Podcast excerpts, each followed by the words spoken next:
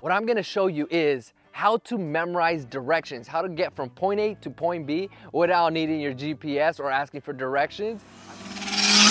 Motorcycles in my life, some R6s. Now I have this bad boy. It's a three-wheeled motorcycle. It's called a Slingshot by Polaris. On this one, I can actually mount my phone and use my GPS, but on an R6, on a motorcycle, I couldn't. So I had to really access my memory skills, my memory techniques to be able to memorize how to get from point A to point B so I wouldn't get lost. How to turn on this street, you know, turn right on this other street. How did I go about doing that? I'm gonna teach you as you follow me along in my Slingshot. Let's go. So let me tell you a little story. I remember my first motorcycle, Yamaha R6. I was cruising, riding around, swerving in and out lanes. Probably shouldn't have been doing that, but look, I was young and I, I loved this vehicle, this powerhouse, right? So I remember one time, smooth street, nobody was on these streets except for myself on a motorcycle and one car in front of me. Everything else was clear, no other cars. So I'm going, I'm going like 60 miles an hour, right? Car in front of me is going, you know, 60, 65 miles an hour. And then just all of a sudden, it stops in the middle of the road. No other cars around, no reason for it to stop. There wasn't any traffic lights. And I'm just like, this is it. Uh, this is how I, am going out. I'm going out, Jesus. Um, I'm done.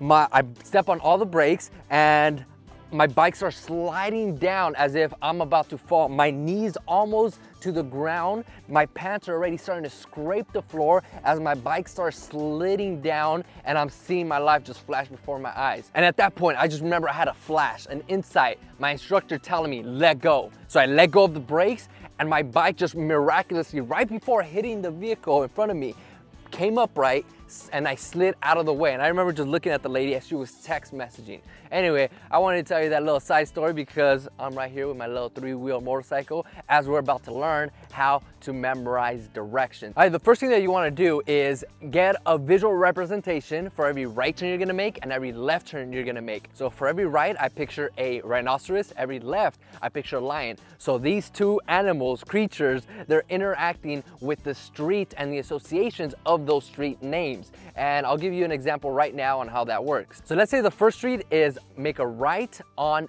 Decker Street. So what you wanna do is picture a rhinoceros on a big patio deck and the rhino is maybe sticking its horn inside of the patio deck. So that's what you want to picture for that. Now what you do with that visual representation is place it on a location in your mind. I have a few videos that describe that process. It's called a memory palace or a mental journey palace. Uh, for right now, we're just gonna use our body. So let's say the top of our head is location number one. Picture that rhinoceros with the deck coming out from the top of your head. So picture that, visualize it very vividly. Let's say on the next street, the next street that's coming up is Mulholland Drive and you need to make a left on Mulholland Drive.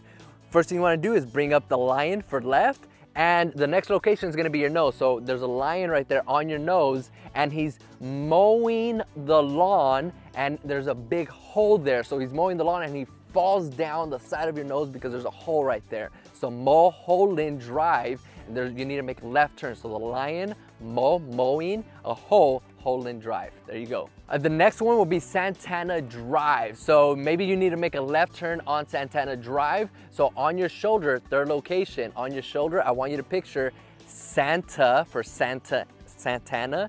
Picture Santa Claus on your shoulder and he's fighting with the lion. Santa, maybe the lion wants to take away all the presents like the Grinch and he's fighting with Santa on your shoulder because you know that's gonna represent make a left on Santana Drive. Right. Last one here is Orangewood Street and you need to make a right turn on Orangewood Street to get to your final destination. So how would you visualize that?